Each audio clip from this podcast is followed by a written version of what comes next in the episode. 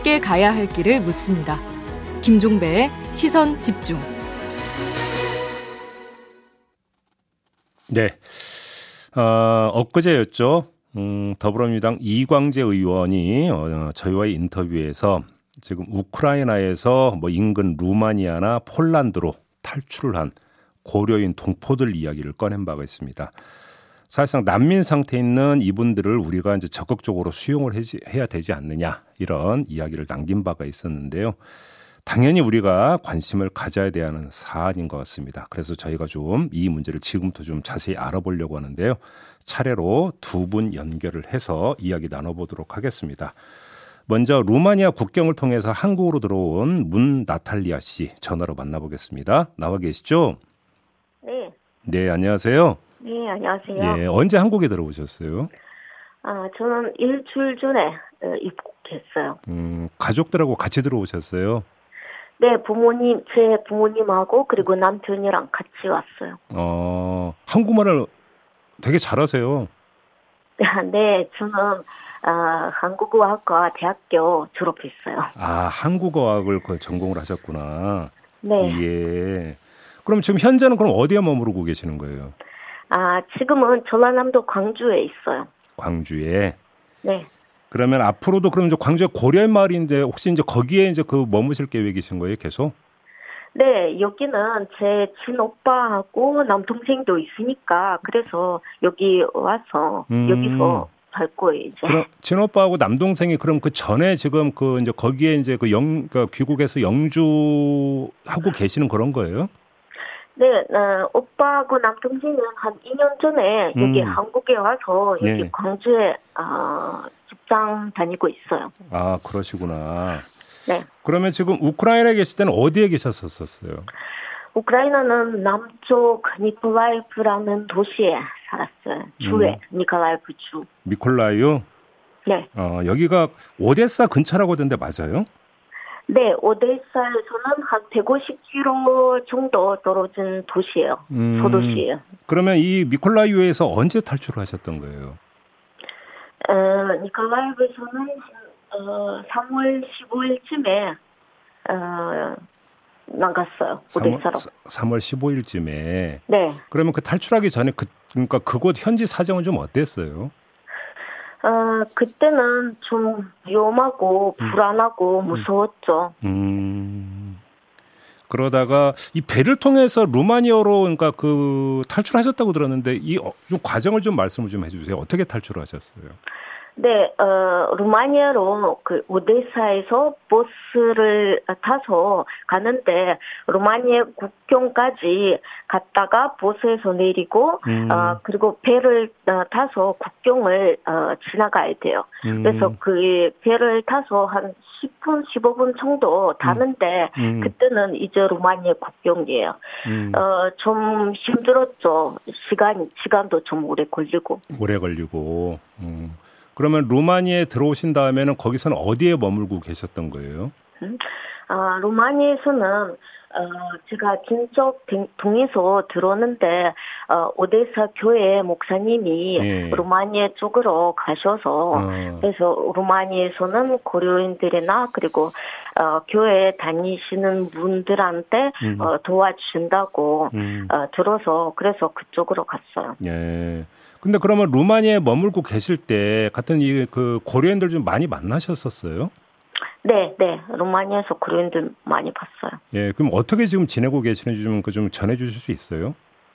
아, 루마니아에서 만나본 고려인들은 거의 다 여기 루마니아로, 어, 한국으로 왔어요. 음. 저랑 같이. 음, 거기서 이제 만났던 분들은 직접 네. 근데 지금 그 비자를 잘 안 내준다는 이야기도 들리던데 어때요 상황이? 아, 상황은 좀 어떤 때는 그, 음, 서류가 그 여권 같은 거 이런 서류가 문제 전혀 없는 분들은 아무 문제 없이 비자가 잘 나오는데 음. 그, 그러나 요즘 그 아시다시피 우크라이나에서 전쟁 때문에 국가기관들도 잘, 어, 그 영업을 못하고 있으니까. 네네. 그래서 어떤 분은 또 해외 여권이 없거나 음. 아니면 그, 어, 어린 애들도 해외 여권이 없을, 어, 없는 경우도 있으니까. 그렇죠. 이런, 이런 분들한테 처음에 비자가 잘 안 나왔다가 음. 지금은 제가 알기로는 어 조금씩 이 문제가 풀리고 있는 것 같아요. 어 여건이 없어도 음 비자를 네. 좀 내주는 경우가 조금씩 늘고 있다 이런 말씀이신 거죠? 네, 네. 그럼 항공권은 구하는 데는 어렵지 않으셨어요? 아, 항공권은 좀, 어, 이런 그 구입할 때는 좀 음. 문제가 있죠. 왜냐면 음. 이렇게 갑작스럽게 네. 우크라이나 떠나다 보니까 네. 어, 많은 사람들은 돈도 거의 없고 음. 왜냐면 전쟁이 시작하고 나서 사람들은 직장도 못 다니고 어, 월급도 못, 못 받는 사람도 많아요. 그렇죠. 어, 네, 음. 그래서 이렇게 갑작스럽게 음. 우크라이나 떠나야 되니까 음. 어, 돈이 거의 없는 사람도 많아요. 그 그래서 이 고려인 마을 어그 거기에서는 어 이충영 목사님께 이렇게 고려인들에게 도와주신다고 음. 어 그리고 항공료를 어 지원을 해주신다고 듣고 아. 어 어, 그래서 연락을 했죠. 음, 음. 이렇게 지원을 많이 해주셨어요. 그래서 아. 이춘영 목사님께 예. 정말 어, 어, 감사합니다. 알겠습니다. 지금 말씀하신 이춘영 목사님은 우리 그 인터뷰 끝나자마자 바로 또 연결해서 이제 그 이야기 나눌 계획이고요. 아, 네. 그나저나 이제 한국에 들어오셨고 앞으로 이제 어떤 계획을 갖고 계세요? 아, 이제 외국인 등록증을 어, 신청해서 네. 받고 네. 이제 직장을 아 구해서 음. 일을 해야죠. 음. 아직도 뭐 그러니까 폴란드나 루마니아나 그런 인접국에 머물고 있는 우리 고려인들이 많이 있다고 하던데 우리 정부나 네. 우리 국민들이 이분들 좀 돕기 위해서 가장 지금 필요한 게 뭐라고 생각을 하세요? 네, 지금 첫 번째로 그 최대한 빨리 비자를 받고 음. 여기 한국으로 와야 되는데 네. 근데 어 사람 그 고려인들은 더 많은 분들은 한국말도 못하고 음. 그래서 네, 어린 애들도 데리고 오면 어 애들은 유치원에 가야 되거나 아니면 학교에 그렇지. 가야 되니까 음. 그래서 그 그거에 대해서도 좀어 도, 어떤 도움이 음. 한국 정부에서 어떤 도움이 음. 있었으면 좋겠고 음. 어, 왜냐면 말도 못하니까 음. 그래서 학교에 가도 또 문제가 생길 수 있고 음.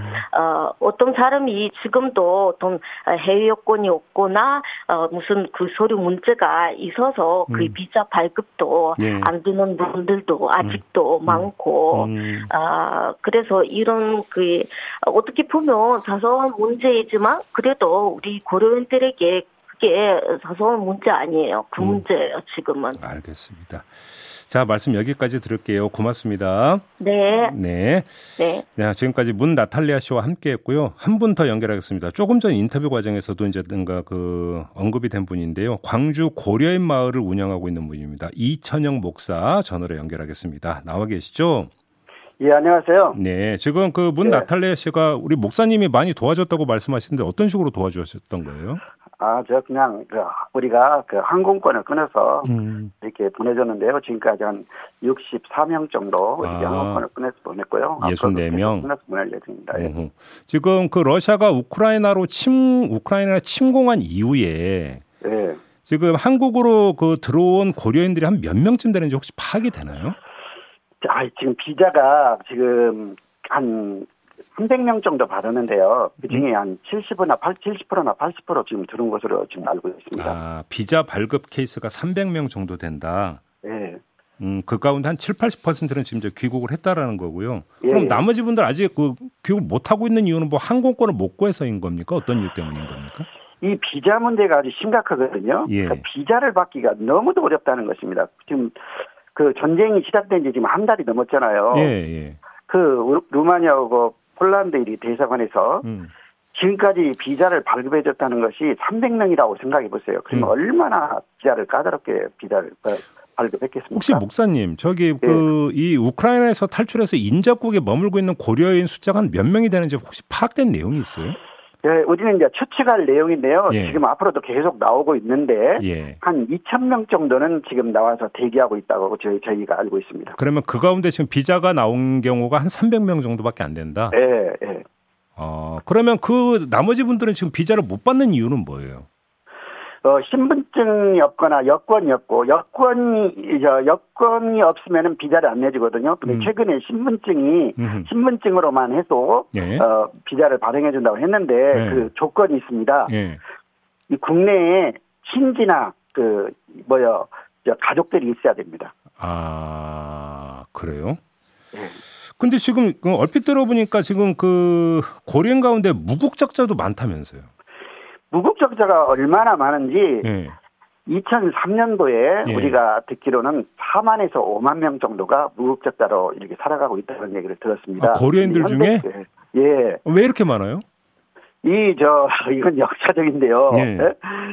무국적자가 왜 이렇게 많냐 이 얘기를 많이 듣는데 네. 이유는 네. 그 소련이 해체되기 전에 러시아와 우즈베키스탄 음. 그리고 카자흐스탄 등지에서 거주하는 농민들이 예. 아니 저 동포들이 농업단을 구성해서 우크라이나 계절 농사를 다녔습니다. 아하 예예예. 예, 예. 네, 대체로 농업단 구성원 수가 50에서 100명 단위로 이렇게 조직해서 계절 농사를 다녔는데요. 음. 그 수가 한 수만 명에 달했다고 합니다. 오. 그런데 소련이 갑자기 해체되니까 중앙아시아 각국이 독립을 하게 되잖아요. 예, 예, 예. 이때 주소지가 없는 뭐 주소지가 있는 중앙아시아 국가로 돌아가서 개별적으로 국적을 취득해라 했는데 작물이 자라고 있는데 수확할 때까지 농업지를 떠날 수가 없잖아요. 아. 그러다 보니까 국적 등록 시기를 놓쳐 무국적자가 되고 말았어요. 그리고 또 우크라이나에서는 또 뭘 안 내주고 이랬던 거예요, 그러면? 예, 우, 우, 저 우크라이나 정부는 뜨내기 농업 농민들 노이들 뭔 관계가 우리하고 관계가 있느냐 빨리 나, 저, 뭐야, 꺼지라는 식으로 해서 오도가도 못하고 그 시골에 갇혀 있는데요. 이들이 쓴 시가 있습니다. 한번 제가 한번 읽어드릴게요. 그 시를 인용하면은 조구가 하늘의 쓰레기를 모아서 버렸다는 강가에서 나도 버려져 흘러가기 전에 잃어버린 자식을 찾으러 오는 애미처럼 내게도 음. 오지 않겠는가. 그래서 뭉개진 오늘 끝에서 우리를 보듬는 조국이 되면 아니 되겠는가 하며 울부짖더라고요. 그런 이분들은 그럼 당연히 여권도 없을 거 아닙니까? 예, 여권도 없고 뭐그 신분증도 없고 그러니까 무도가도 못하고 있는 거예요. 오, 그러면 지금 아까 이제 그 한 3천 명 정도가 인접국으로 지금 탈출한 걸로 지금 그러니까 네. 추측된다고 말씀하셨는데 그거보다 숫자가 더 많을 수도 있는 거겠네요. 그러면? 그러죠. 이제 이들은 뭐 이 통계 파악이 안 되니까 무국국자를 우리 누가 저 우리 국내 입국 비자를 내주겠습니까? 그러면 이런 분들 같은 경우는 해서 뭐 비자 발급 대상을 아예 원천적으로 배제되어 버리는 겁니까? 이것만 원천적으로 배제되는 것이 아니라요. 부모는 여권이 있어요. 근데 그 자녀들은 여권을 만들지 않았잖아요. 예, 네? 예, 예, 그래서 신분증이 없어요. 예. 이들도 못 들어요. 이들도 비자를 안 내려요. 그러니까 오호. 부모가 아이들을 아이들을 데리고 못 가는데 어떻게 떠날 수가 있겠습니까? 음. 그래서 오도가도 못 하고 있어요. 아 그런 경우도 많이 있어요. 그러면? 예, 이런 경우도 엄청 많이 있습니다. 예. 근데 지금 그 월요일에 네. 우리 정부가 네. 뭐라고 밝혔냐면 여권을 네. 소지하는 소지하지 않은 고려인들에게도 여행 증명서를 발급해서 국내 입국을 허용하겠다 이렇게 밝혔는데 이건 그럼 어떻게 받아들여야 되는 거예요? 그게 그것은요. 네. 국내 연고가 있는 자. 네? 아, 아, 아, 아. 연고가 없으면은 그 발행해주지 않겠다는 것입니다. 그래요. 하, 어, 우리 정부가 어떻게 해야 된다고 생각하세요, 목사님? 여러분 한번 생각해 보세요. 옛날에요. 음. 그 소련이 해체되기 전에 해체 해체되자 이 각국 나라 특히 독일은 200에서 300만 명을 특별기를 보내가지고 자, 자기 자국민을 찾아봤어요. 예. 프랑스도 마찬가지고. 예. 근데 전 세계 모든 국가들이 자국민을 찾아갔는데 유일하게 안 찾아간 국가가 하나 있습니다. 음. 이게 바로 대한민국입니다. 예. 음. 이것도 이, 저, 음. 예. 인구 절벽 시대잖아요. 유럽과 이웃 나라인 일본도 난민이라도 받아서 인구 증가를 이렇게 꾀하고 있는데 난민도 아닌 우리 동포를 데려와서 인구를 늘린다면 대한민국이 이득이 되었으면 되었지 손해는 없으리라 생각되잖아요. 그러니까요. 네. 좀 답답한데 네. 그 근데 지금 한국에 들어오더라도 네. 공항 밖으로 나가는 게 쉽지 않다라는 얘기도 있던데 이건 또 왜 이런 상황이 발생하는 겁니까? 아니 그 검역소에서 네. 네? 자가 뭐야 자가 격리를 해야 되는데 예, 예. 가족 관계 증명서를 가져오라는 거예요. 가족 관계 증명서. 어떻게 가족 관계 증명서가 아니 전쟁하고 있는 나라에서 어떻게 그걸 떼와요? 그리고 할머니가 마중을 나갔어요. 그럼 손자가 들어왔어. 예, 예. 내가 이 할머니다. 내가 데리고 가서 같이 자가격리 하겠다 하는데도 음. 가, 가족관계 증명서를 가지고 와서 증명이 되지 않으면 보내지 않겠다고 4시간, 5시간을 공항에 닫고 있어요. 이게 말이 됩니까요? 허허, 오늘, 오늘 또 지금 열, 저 15명, 내일 또 15명, 30명이 지금 돌아요. 음, 이들도 음. 또 마찬가지예요. 음. 빨리 이런 문제를 해결해 줬으면 좋겠습니다.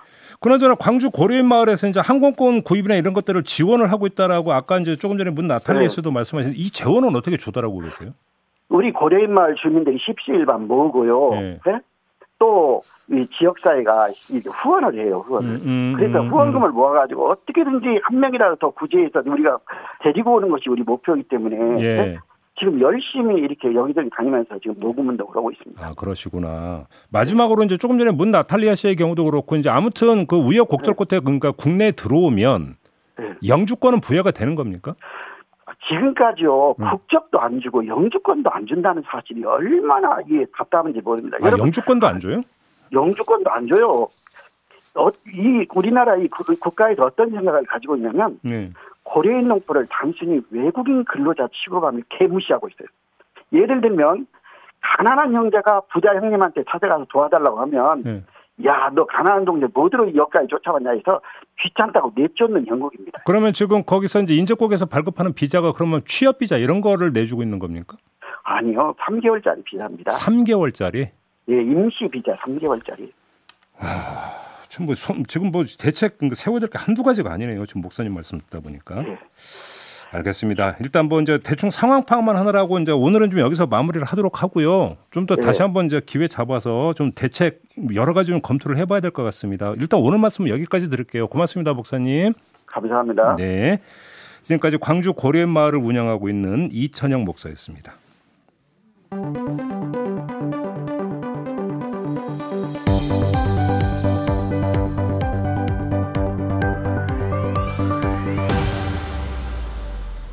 네, 여기도 이슈 시간입니다. 정은정 작가와 함께합니다. 어서 오세요. 네, 안녕하세요. 네, 첫 이슈는요. 예, 조국 전 법무부 장관 딸 그 조민 씨의 음. 부산대 음. 의전원 입학 취소 결정이 어제 났습니다. 예. 부산대 측은 2015년도 이 신입생 모집 요강에 음. 이 허위 서류를 제출하면 입학을 취소한다라는 조항에 근거했다고 설명을 했는데요. 예. 예, 이 결정에 따라 조민 씨의 의사 면허도 위태로워졌습니다. 음. 예, 현행법상 의사 면허는 의대나 의전원 졸업자만 취득할 수 있잖아요. 음. 그래서 이제 이 복지부는 부산대로부터 입학 취소 결과를 전달을 받으면 3주 음. 안에 본인 의견을 청취하고 음. 그리고 이제 면허 취소 여부를 결정한다고 하는데요. 네. 뭐 물론 이제 조민 씨 측은 억울하다는 입장입니다. 조국 전 장관은 그 이날 SNS에 당락에 영향을 주지 않은 이런 경력 기재, 그러니까 뭐 표창장 같은 거잖아요. 근데 입학 허가를 취소하고 음. 이건 음. 너무나 가혹한 처분이다라고 주장을 하면서 법원에 집행 정지 신청을 접수했는데요. 어, 국민의힘 이 국민 부산시당에서는 대선이 끝난 뒤에야 이런 최종 처분을 내린 것이 현 정권의 눈치를 본 결과라고 주장을 했고 네. 또 이에 부산대는 이 결정은 입학 취소 예비 행정 처분을 이미 내렸기 때문에 음. 어, 정치적 해석은 하지 말아달라라고 했습니다. 음흠. 또 여기에 같이 좀 연관된 사건이 있죠. 조만간 윤석열 당선인의 배우자 김건희 씨의 이 논문 표절 의혹에 대한 그 심사 결과가 나올 예정인데 아, 국민대 네. 예. 예. 어, 숙명여대 석사 논문도 지금 심사 예. 중이지요. 예. 예. 이 석박사 논문과 또 그동안 이제 학술지 기재한 이 논문의 표절 여부를 심사 중인데 음. 그동안 결정 시기가 자꾸 늦춰지는 데에 대한 것에 정치권, 정치권 눈치 보는 거 아니냐 이런 의심의 눈초리를 계속 네. 받았거든요. 네. 네. 네. 어, 상아탑 뜻이 원래 좀 속세에서 떨어져서 좀 연구에만 몰두한다. 그래서 뭐 대학을 이제 상아탑이다 이렇게 이야기를 하는데 음. 어, 솔직히 그냥 그 북판에 들어가서 이 눈치 저 눈치 보다가 이 좌고 우면한 대학들도 이번 비판에서 그러니까요. 좀 예, 벗어나기 어렵네요. 대선 끝났는데 어떤 결과 나올지 그게 궁금한데요. 네. 그리고 막 결정이 이렇게까지 늦어질 필요는 없거든요. 저도 대학원 생활을 해봤기 때문에. 그러니까요. 예, 그리고 논문 표절은 굉장히 큰 문제입니다. 네. 자, 두 번째 이슈로 가보죠. 예, 동물 보호 법 관련해서 개정이 됐는데요. 네. 동물뿐만 아니라 인격권이 민법에 정확하게 명시가 됐습니다. 그러니까 음. 사람에게는 인격권이 있고 음. 동물에는 음. 이제 동물권이 있다라고 하는데요. 음. 일단 동물보호법 이야기를 먼저 하겠습니다. 음, 음. 그동안 이 동물법 보호법이 하위 법령인 시행령으로 규정이 됐었거든요. 음. 그래서 이 동물 학대 행위를 이제 이 동물 보호법으로 법적 근거를 분명히 하고 예. 형벌의 대상이 됩니다. 어. 학대 행위, 그러니까 굶기거나 그리고 제대로 치료를 하지 않거나 고의로 아프게 하거나 뭐 다치게 하거나 죽게 하거나 이런 모든 것들이 이제 음. 처벌의 음. 대상이거든요. 음. 그래서 최대 3년 이하 징역형이나 3천만 원 이하의 벌금형에 처하는 등 처벌 수위도 명기가 됐습니다. 음. 하지만 처벌 보다 더 중요한 거는 재발 방지잖아요. 네네. 그래서 이제 동물 학대 행위자에서는 최대 200시간까지 상담과 교육 프로그램을 수강해야 되는데 어, 고등학교 1학년 뒤 1년 동안 1000시간 정도 공부를 한대요. 그럼 200시간이 적진 않은 시간인 거죠. 그렇게 따집니까? 예. 아무 근데 이제 학대라고 하는 개념을 법에 이제 도입을 한다는 것은 지금까지는 물건 취급했잖아요, 동물을. 네. 그죠? 그래서 장기적으로는 동물권으로 이렇게 그 명시를 해야 음. 된다라는 음. 이야기도 많이 나오는데요. 인격권은요? 예, 인격권은 사람에게는 이 사생활 그리고 생명, 신체 그리고 개인 정보까지 이걸 다 좀 인격권이라고 하는데 그동안 이런 인격권을 인정을 받으려면 대법원 판례나 그리고 헌법에 가서 이제 결정례를 받아야 된다는 거죠. 그래서 예를 들어 되는 것도 있어요. 예. 예. 예를 들어서 뭐 디지털 성범죄라든가 음. 음. 그리고 갑질이라든가 음. 어떤 개인 정보가 침해가 되는데 어 이건 재산상 피해가 없기 때문에 때문에 증명받기가 굉장히 어려웠다는 거죠. 근데 앞으로는 이것을 민법에 정확하게 명시를 하고 음. 그리고 인격권을 침해할 경우에 어떤 구제받을 방법들이 조금 더 명확해졌다라는 것. 그것이 어제 명시가 됐습니다. 그러면 그 진전이네요. 그러니까, 네. 그러니까 민법에 인격권을 이제 그 명시함으로써 이래서 이제 직장 내 폭언과 같은 갑질 그렇죠. 이걸 이제 처벌할 수 있으니까 손해배상 청구할 수 있는 근거가 이제 확보가 된 거고 네. 동물권 같은 경우도 지금까지 물건 취급했는데 학대라고 네. 하는 개념을 도입을 했던 것은 물건이 아니다. 네. 어미의 감정을 가지고 있는 존재다. 이걸 인정을 했다라고 해석을 해야 되는 거고. 예, 뭐 사람과 동물 모두 생명을 대하는 기본 태도만 지켰다라면 굳이 음. 법에 명시되지 않았어도 되는 건데 그러니까요. 그만큼 좀 그 생명을 다루는 굉장히 음. 더졌다는 뜻이겠죠. 네, 네. 이건 뭐 진전이라고 봐야 되겠습니다. 네. 자, 마지막 이슈는요. 네, 금강송의 그 경고를 외면하지 말아야 될 것 같은데요. 음. 어제가 식목일이었습니다. 근데 음. 또 안타깝게 그 동화군에 또 큰 산불이 그러니까요. 좀 났거든요. 네. 저나 제 입이 어릴 때는 이 식목일이 공휴일이었는데. 아, 이 나무 심기 행사 큰 행사였어요. 예. 근데 네. 이제는 아닙니다. 음. 그왜 식목일이 4월 5일이냐면 음. 기온이 약 6.5도 정도에 이르는 이 청명이 4월 5일 즈음이거든요. 음, 음. 그래서 이 날짜에 정해졌다고 합니다. 1949년에 무려 굉장히 77년 정도 된 그 행사인데요. 공교롭게 꼭 그때가 되면 봄 가문이어가 네.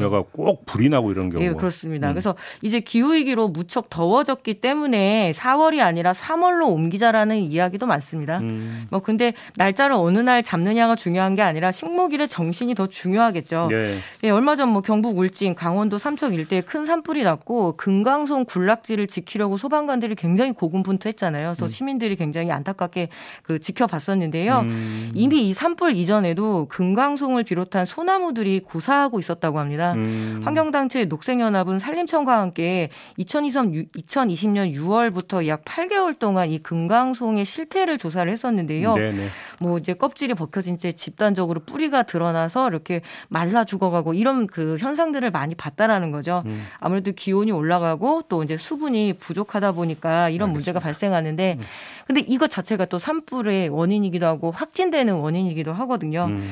예, 기후 변화가 계속되면 나무들도 힘들고 사람도 힘들고 이 식 목일에 보내는 금강송의 그 경고 따끔하게 들어야 될 것 같습니다. 그러니까 한번 좀 주변 좀 다시 한번 되살펴야 네. 될것 같습니다. 자 이렇게 마무리하죠. 정은정 작가와 함께했습니다. 고맙습니다. 네, 고맙습니다.